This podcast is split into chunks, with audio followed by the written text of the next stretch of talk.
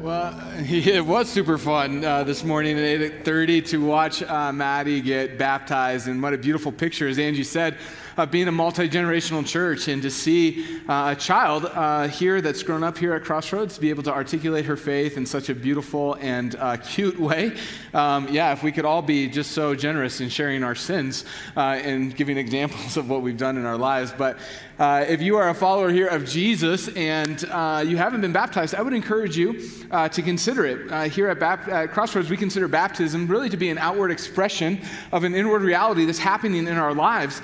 And so so if you haven't been baptized in that, if you haven't professed your faith publicly yet, uh, we would encourage you to do that. You can simply text the word next to the number on the screen that Angie mentioned earlier, and you would be able to uh, go down the process of getting baptized, having a video shot, and uh, doing that in front of all of us so that we could celebrate together. And so uh, before we dive into God's word today, can we just pray for Maddie, her family, and uh, the life that Jesus gives to us? Father, uh, we're so grateful uh, Lord, just to be able to participate in the opportunity of, of baptism, to watch sweet Maddie, uh, Lord, be baptized today. Lord, the purity of her faith. And Lord, I'm just reminded of Jesus' words that, uh, Lord, that we come to you in childlike faith, Lord. And uh, Lord, may we have the tenderness of our Savior, uh, Lord, who did not push away. Uh, you did not push away children, but you gathered them in. And uh, in just watching her testimony today, Lord, we know that you are gathering children all over Crossroads, and we're thankful for that. God, I pray for those in the room today, Lord, who maybe have not yet been baptized, who are believers in you. Uh, Lord, that you would speak to them about publicly declaring their faith uh, to this body for our encouragement. And Lord, today as we open your word, Father, and we talk about the subject of forgiveness, Lord, I pray that you would open our hearts and our minds to see what you have for us today. It's in Jesus' name that I pray. Amen. All right, well, when I started kind of ministry almost 20 years ago or so, I did so at Youth for Christ uh, in Omaha, Nebraska. Now, if you're not familiar with Youth for Christ, it's an organization that really deals with youth in middle schools, high schools, inner city, and also uh, in jails. In fact, uh, part of our World Mission offering this year is in partnership with Youth for Christ, where we're coming alongside them and providing money for them to be able to buy Christmas gifts for uh, those who have been incarcerated in Adams 12 School District. And so, if you give to World Missions Offering, part of that money is going towards uh, that endeavor. Now, when I was in Omaha, the Youth for Christ in Omaha, that chapter had a high school, middle school, and kind of inner city uh, components to the ministry that they had going on. And I was going to work mainly in the middle school ministry, but uh, in all of that as well was kind of this bigger, broader picture of what Youth for Christ was. And so, my first week of training, I got to go out and to see all the things that Youth for Christ was about, including the inner city ministry. Now, as uh, we talk about this, one of the things that might surprise you is that when I was in Omaha in the early 2000s, kind of the northeast part of Omaha was the third uh, most 911 call rate per capita in the U.S., that it was a pretty rough part of town. And we had this guy named Rod who did the inner city ministry up there. And so one day during my training, I got to go hang out with him and see all the things that he was doing. And during that training day, he actually took me to the hospital and introduced me to a young guy that was my age, 19 years old at the time. And uh, I got to sit with him. Now, uh, the reason that uh, Rod was a part of this guy's life and went and visited him in the hospital is because this guy was from New York and he didn't have any family, he didn't have any friends, he didn't have any connections when he got to the hospital. And so, because he had this pretty rough background, they called Rod to see if he would come in and help. And so, Rod comes in, and him and I come in, and we begin to hear his story. Rod already knew it, but I got to hear his story. And the story was is that he grew up in New York, and at age 13 years old, he entered into gang life. And his uh, way into the gang, his initiation into the gang, is that he had to pull off a hit. He had to murder someone, and he did at 13 years old. And because of this vicious skill set that he had, he had actually risen through the ranks of the gangs and eventually became the number one hitman for the gang, literally traveling all over the world, pulling off hits and executions for this gang. And the way that he ended up in the hospital in Omaha is that he was in Omaha to pull off another hit, and while there, his body completely started to fail him. And so one of the gang members loaded him up in the car, literally just dropped him off at the doorstep of the emergency room and left. And as he went into the emergency room, he found out that he only had weeks to live, that at 19 years old, he was dying from cirrhosis of the liver. He told me on the day that I met him that every time he closed his eyes that he would see his victims and their families just like a movie reel playing in his mind and that the only way that he could find peace, the only way that he could get to sleep at night, was to find a bottle of hard liquor and to drink it until he passed out. And as I listened to his story that evening and as we talked, one of the things that he shared with me, he said, You know, people tell me, like Rod, tell me that God can forgive me, but I just got to tell you, Matt, I don't know if I could ever forgive myself for the things that I've done. We're in week two of a series that we're, call, that we're calling Canceled, where we're looking at forgiveness and the role that it plays in our lives. And the reality is, is that your story might not be as dramatic as this guy's, but we can all relate, can't we? That we've all echoed those words, words in our life that, that how can I forgive myself? That we all have these moments in our life that we look back on with regret and shame and guilt, and we look at our lives and we say to ourselves, How is it that I can forgive myself for the things that I've done?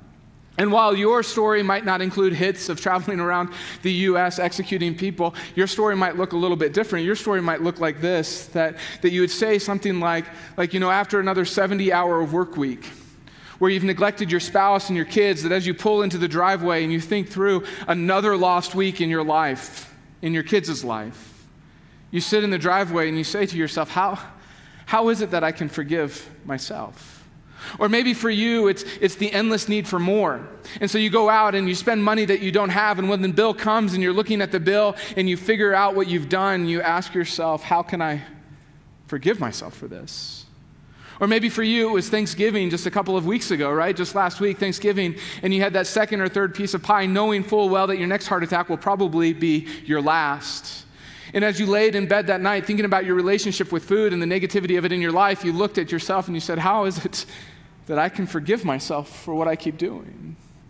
Or maybe for you, it's the neglect that you've had for your grown kids. Or maybe you're in a, in a in an affair that you know will just crush your spouse, or maybe it's as simple as the harsh words that you spoke today in your rush to get to church. That we all have these moments in our life where we look at the actions and we ask the question, How is it that I can forgive myself for what I've done? And the reality is, is that we've all done something that we're not proud of, haven't we? And when I met that hitman in the hospital that day when I was 19 years old, he spoke so clearly of something that we all experience that feeling of a heavy soul. Some of us call it a conscience, other Jiminy Cricket, some say the imago Dei, but in truth, it's the emotions of guilt and shame.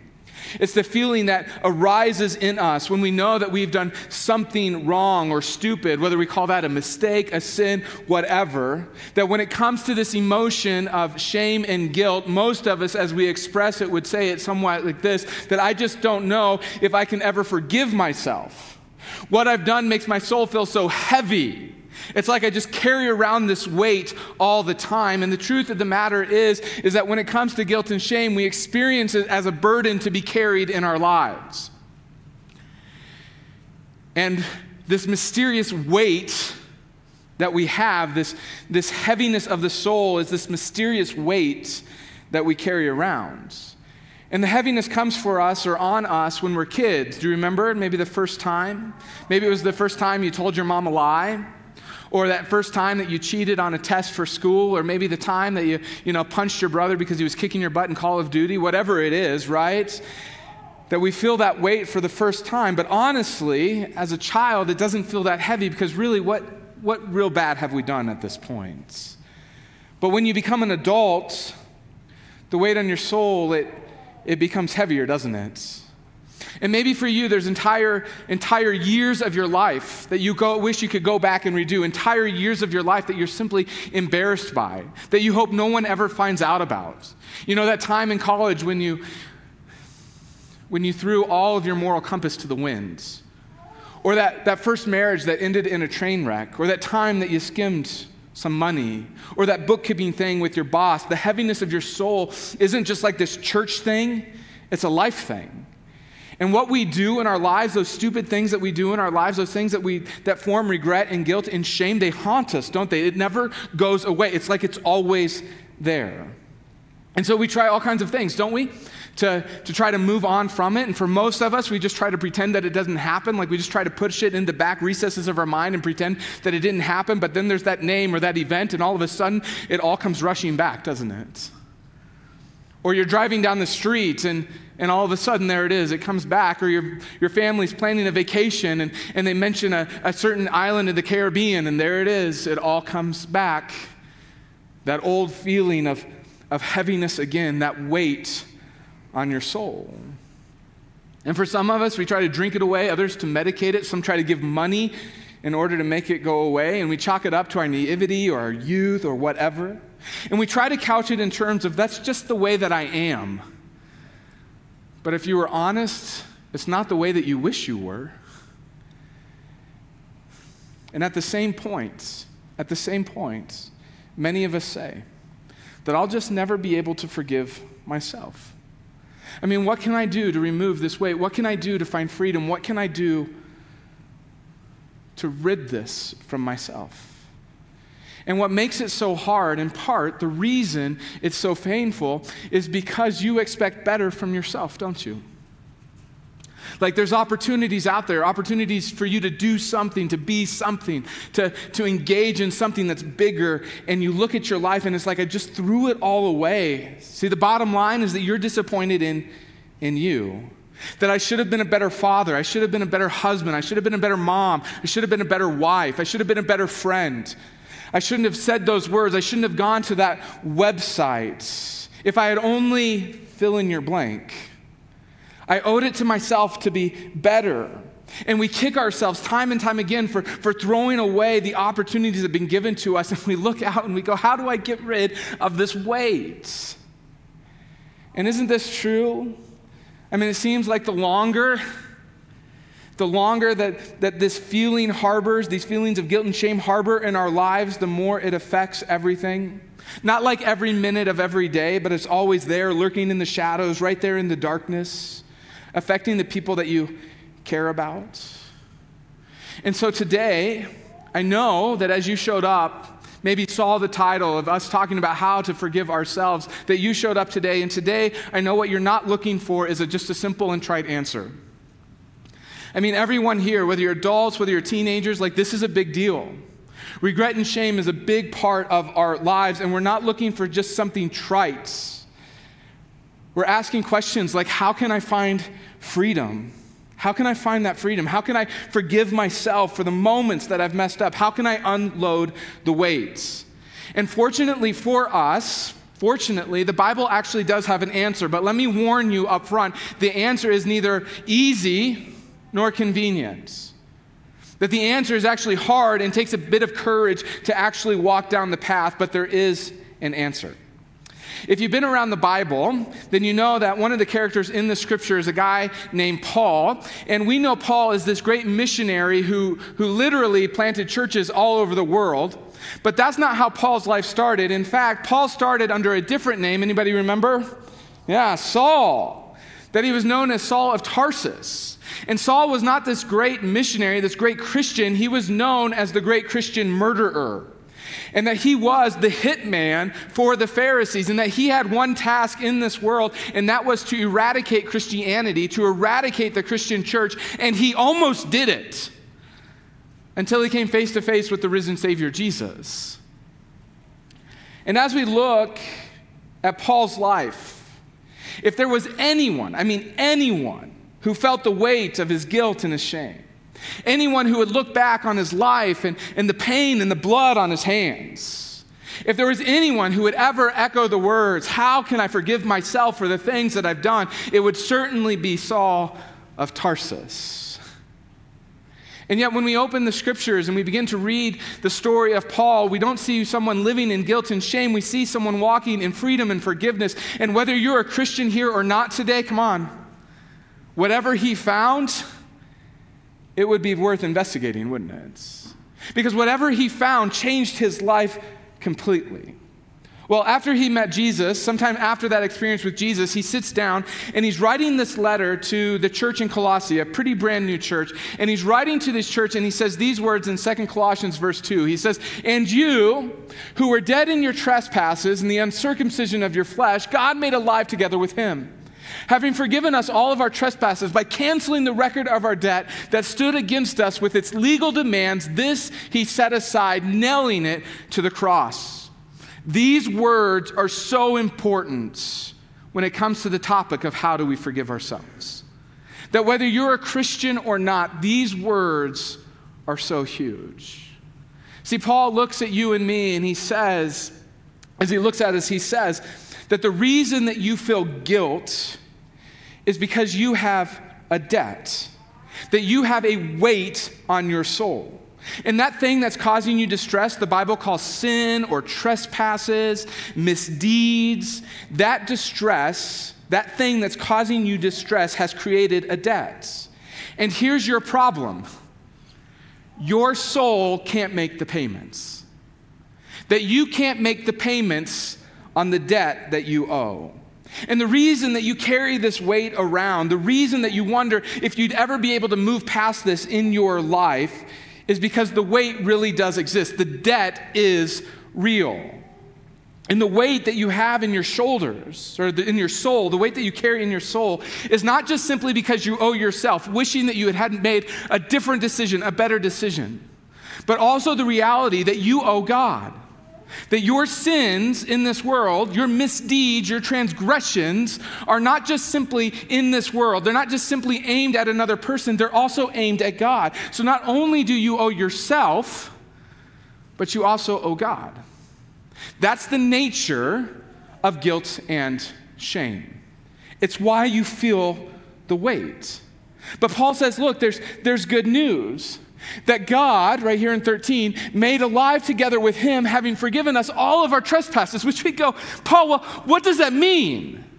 So he clarifies in verse 14 by canceling the record of debt that stood against us with all of its legal demands.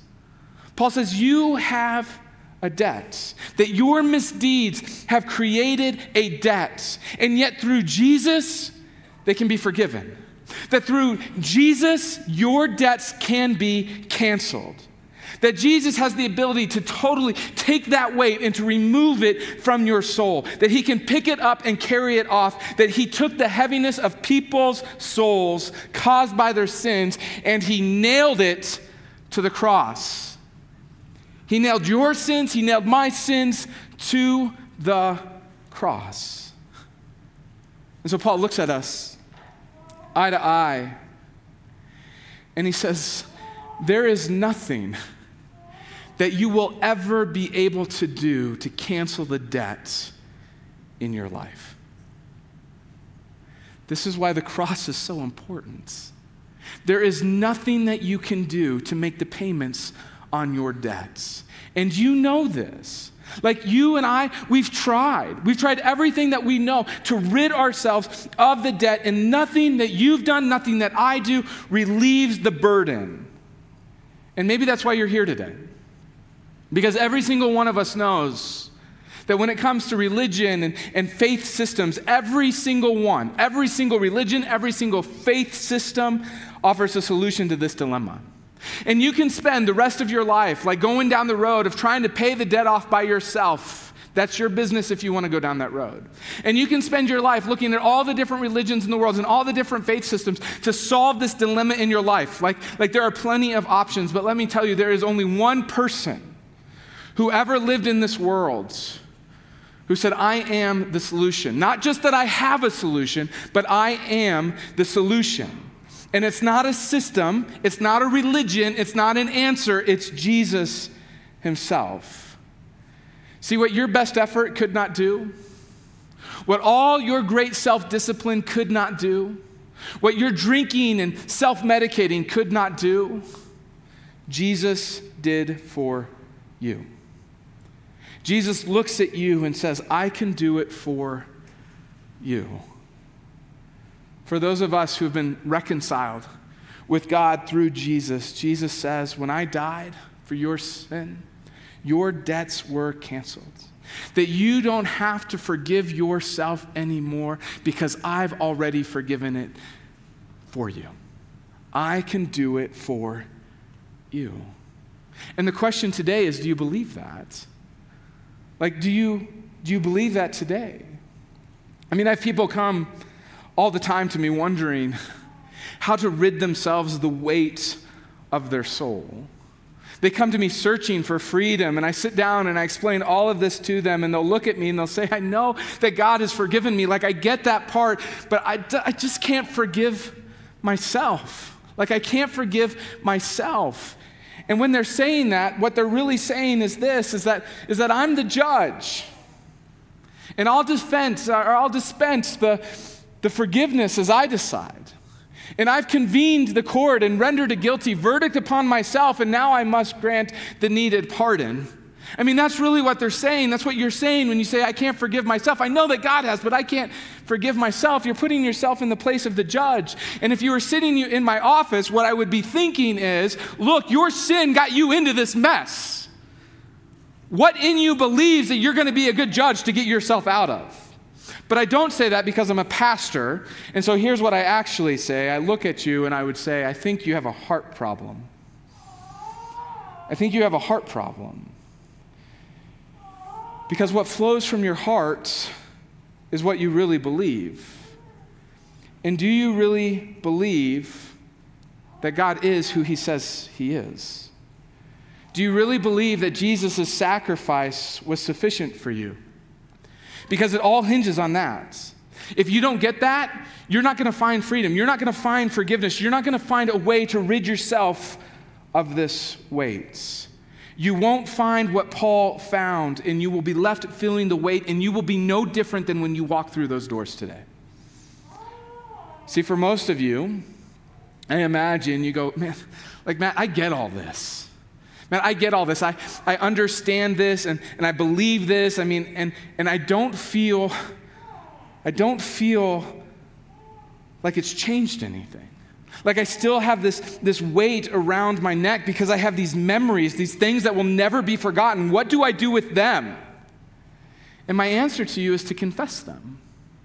See, the Bible says that we're to bring our sins into the light, to bring it out of the shadows, to bring it out of the darkness and into the light. And I know what you're thinking. You're going, Matt, didn't we already do that? I mean, isn't that what we're talking about? Nailing it to the cross, covered by the blood of Jesus? I mean, isn't that what we're talking about?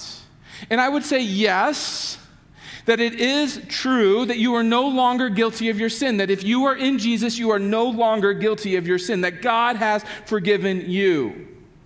But the Bible takes it a step further, not in terms of being forgiven, but in terms of removing the weight of guilt in your life. That James, the brother of Jesus, wrote these words in James 5:16. He said this: Therefore, Confess your sins to one another and pray for one another that you may be healed. So I just want to practice that verse, all right? So go ahead and think of your deepest, darkest sin. All right, now turn to your neighbor and just share it. Ready, go. We laugh because we go, it's so ludicrous. And as Christians, confession like this is so foreign to us, isn't it? James says, look, you need to confess your sins to each other and look at the rest of the verse. Confess your sins to one another, find someone who's trusted, and pray with that person so that you may be healed. And we go, Healed? James goes, Yeah, healed. And so we go, Okay, James, let me get this straight. That if I feel a weight on my inside, the way to take care of that is to confess it on the outside. And as I'm confessing it on the outside, I will be healed on the inside. Is that it? And James goes, You got it. And we go, what else you got? Because that's hard. That's difficult. And the reality is is we don't really understand the goal of confession. See, oftentimes when we think of confession, we think that confession is to get a clear conscience. That's what confession is. But the reality is is that when it comes to confession, it's not to clear your conscience. That confession is about making it right with the person you sinned against. Confession's about making it right with the person that you sinned against. First God, and then the people in your life. And as we walk down this road, the reason that you still feel the guilt and shame in your life, even though you're a believer in Jesus, is because you're only working with half the equation. The goal of confession is a changed life. The goal of confession is to make it right with the people in your life. The goal of confession is for you to find freedom. And so if you're here today, earnestly seeking freedom, here's what it looks like in three steps. Step number one, you need to repent.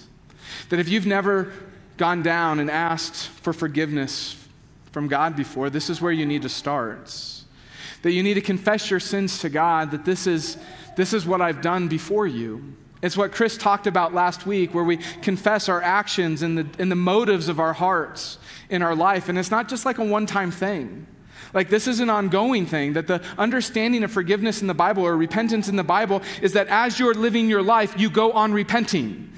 It's a continuous action, it's a lifestyle. That you make yourself right before God by repenting. But again, that's only part of the equation. The other part is you find someone trusted in your life and you begin to share with them the weight that's hanging on your soul. That's the first step. And you do it in such a way that it's not general, but it's specific. That you don't just come to them and go, man, I'm really struggling. I'm a sinner. I need to confess I'm a sinner. You're not confessing a label. You got to confess specifics that if you go to someone in your life and go, man, there's this weight in my soul, I need to confess that I'm a sinner to you, they'll say, well done. Welcome to the human reality. We all are sinners. It's got to be specific. And us Christians, come on, we are the worst at this. I mean, if you've ever been to a prayer meeting or anything like that, at some point during the prayer meeting, someone will raise their hand and go, Hey, look, I have an unspoken prayer request that I need prayed for. Not all the time, most of the time, here's the translation. I have something going on in my life that's so embarrassing, I'm too embarrassed to share it, so could you just pray for me? You need to pray and share with someone trusting in your life the specifics. I yelled at my wife. I cheated on my taxes. I stole from my boss. I neglected my kids. And the reason, the drive behind me in doing these things was resentment or hatred or bitterness or the desire to punish or the need to posture myself or the need to be right before others or just the simple, sheer joy that I get in humiliating someone who's caused me pain we don't really like to look at ourselves in the mirror that way, do we? And yet, biblical repentance is looking at yourself in the mirror, seeing yourself the way that God sees your heart, the darkness of it, and confessing not only the actions, but also the motives behind it. And then, step two is to receive. When we see Paul's life before Jesus, we see this religious zealot whose extremism caused many people to die, even more to be put in prison, and even more than that, to have a negative view of who God really is. When we open up the scriptures and see his life some 2,000 years later, we celebrate the great apostle Paul. But back then, it wasn't a celebration, it was, it was a fear of what he would do. And if anyone in the history of the world was unworthy of God's grace and mercy, unworthy of God's redemption, it would have been Saul of Tarsus, right? I mean, he killed people to shut down the church. If anybody was unworthy, it was Paul. And yet God offers him grace and mercy. It's so fascinating to me that when we open up the scriptures and begin to read the books of the Bible, particularly the letters that Paul wrote, that we always find in Paul's letter grace and mercy. That we see it so often as church people that it starts to like lose its meaning in our lives, but it never lost its impact for Paul. See, when it comes to mercy, mercy is not getting what I deserve. That's what mercy is, not getting what I deserve. What I deserve because of my sin, because of those debts, because of the weight, is death, separation from God. That's what I deserve. But grace is getting what I do not deserve. That is God's love that I'm a child of His, that my debt is paid off completely. That mercy is not getting what I deserve, and grace is getting what I do not deserve. And listen, until you understand grace and mercy, you will never get Jesus. You will never get Jesus. You will never experience freedom. That grace and mercy are given to you like gifts to be received, like a Christmas present to open. And you have a chance today to open that gift of grace and mercy, or you can be like Clark W. Griswold and put it in the attic to, to collect dust. But it's your choice. Step three is to have courage. That you need courage because eventually God may, not always, but God may, bring you to a place where you need to confess your sin to the person that you sinned against.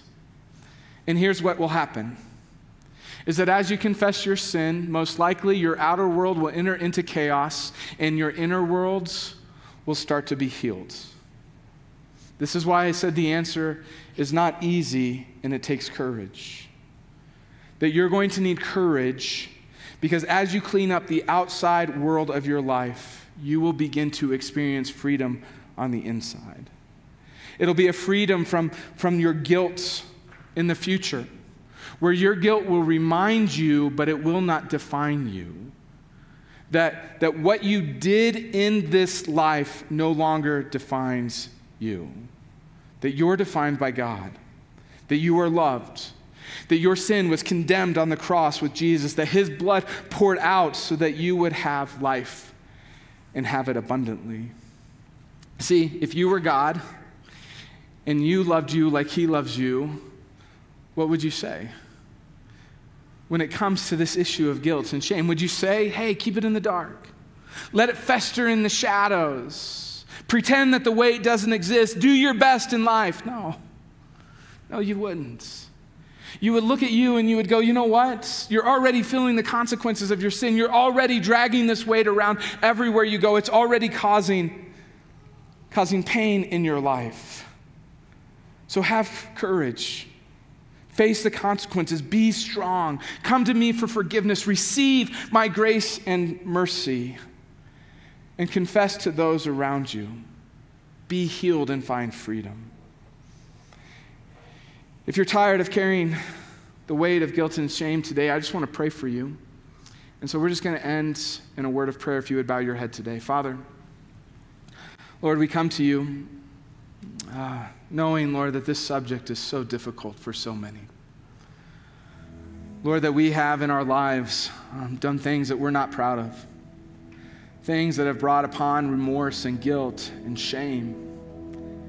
And yet, Lord, the good news of your scripture, the good news of your son coming on Christmas, is that eventually he grows to be a man who dies on the cross so that we might have the forgiveness of our sins, where he cancels the debt on our lives. And so, Lord, uh, Father, I just pray that we would be able to receive that this Christmas season. Lord, that we would be able to receive your grace and your mercy. And for those of us who have walked with you, God, that you would give us the courage to not just bank on half the equation that you've given to us. Certainly, to confess our sins before you so that you can forgive us is something that you call us to a lifestyle about.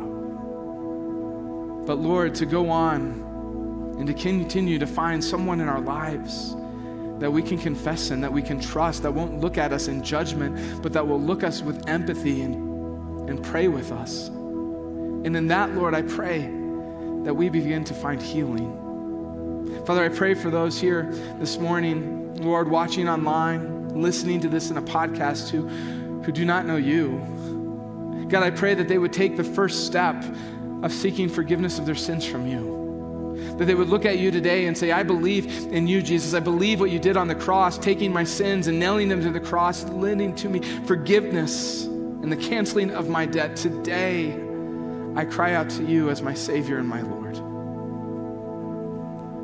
Father, I pray that every ear that hears, Lord, would be able to remove the weights in their soul and find the freedom that you offer. It's in Jesus' name that I pray.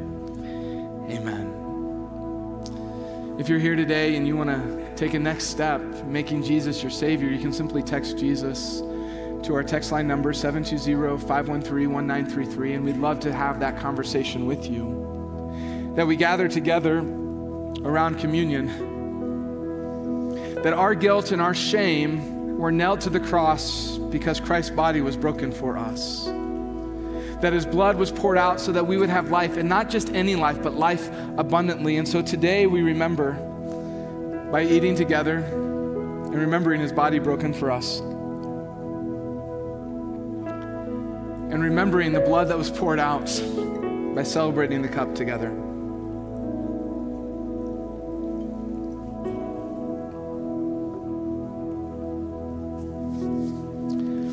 As we remember Christ's death, his sacrifice, ultimately the resurrection and the freedom that he gives. We're going to create some space to sing. First, of the freedom that we have from our guilt and our shame, and then into Christmas songs celebrating the reason that we have that freedom in Jesus coming as a child into this world. At any moment during our time, if you need someone to pray with, if you need some healing in your soul, we have people who are trusted who would love to pray for you. They'll be right under the banner. Online, you can click the button. In house, I'm going to ask you to stand as we sing and worship our Savior together.